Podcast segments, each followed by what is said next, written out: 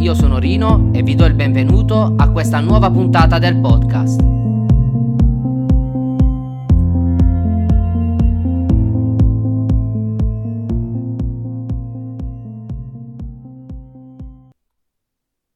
L'argomento di oggi è cadere in acqua non significa annegare. Quante volte abbiamo sentito la frase sono in alto mare? Personalmente un sacco di volte. Come anche sono con l'acqua alla gola.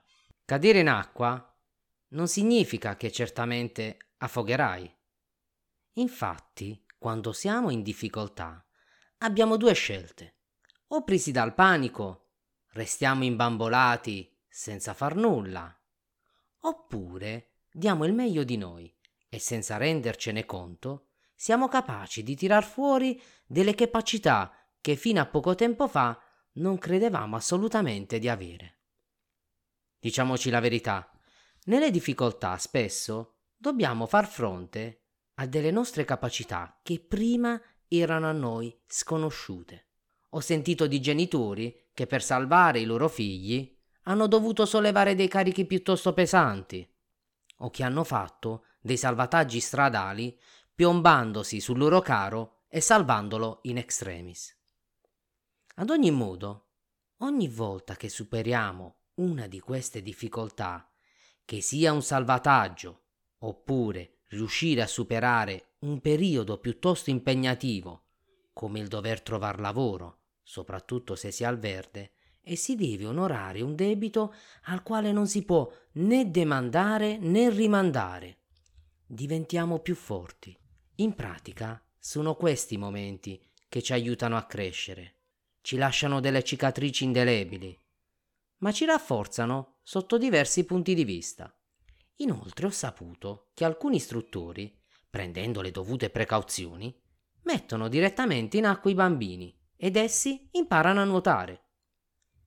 Per noi funziona allo stesso modo. Ci sono momenti nella vita che ci troviamo ad affrontare dei momenti difficili e questi periodi fanno risvegliare in noi determinati aspetti, non tanto fisici, quanto compiere un determinato sforzo, ma soprattutto ci fanno aguzzare l'ingegno. Avete presente quando siete ossessionati da un pensiero del tipo trovare un lavoro?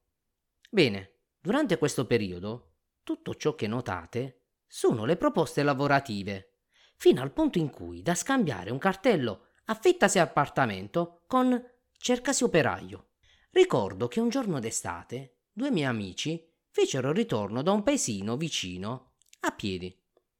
Durante il tragitto, siccome erano concentrati a trovare un mezzo di locomozione per arrivare a casa nella maniera più veloce possibile, scambiarono un tubo blu grande a forma di L per una bicicletta. Con tutto questo voglio dire che quando ci troviamo in determinate situazioni siamo concentrati in una misura nettamente maggiore di quando siamo in acque tranquille. Essere nella cosiddetta zona di comfort non farà di noi delle persone migliori, in quanto non tirerà fuori il meglio di noi. Molto spesso ci preoccupiamo del futuro, o magari del futuro dei nostri figli. Il domani dobbiamo cercare di affrontarlo con le dovute azioni. Non saranno le nostre preoccupazioni a dover farci cambiare i giorni a venire. Cerchiamo di vivere serenamente, soprattutto quando si tratta di ambito lavorativo. Iniziamo a programmare il futuro facendoci le giuste domande.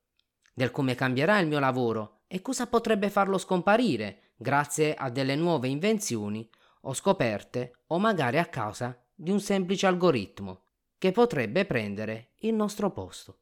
Tutto questo fa parte dell'evoluzione naturale delle cose, della nostra vita. Non sprechiamo il nostro tempo per far cose futili e sforziamoci di prepararci al domani lavorativo frazionando il rischio, portando avanti le nostre passioni, o meglio ancora, innamoriamoci di ciò che ci piacerebbe fare e che potrebbe aiutare gli altri a migliorare oppure a risolvere un determinato problema.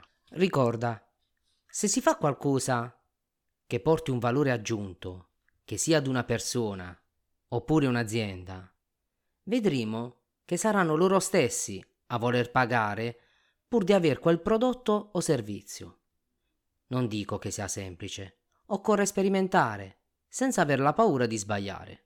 Anche perché il dottor Brown di Ritorno al futuro, dopo tante e tante invenzioni andate a male, ne aveva fatta una che finalmente funzionava. E funzionava anche troppo, e permise il giovane Martin di viaggiare nel tempo. Restate sintonizzati perché ho ancora tante storie da raccontare, ma avete solo un podcast per poterle ascoltare.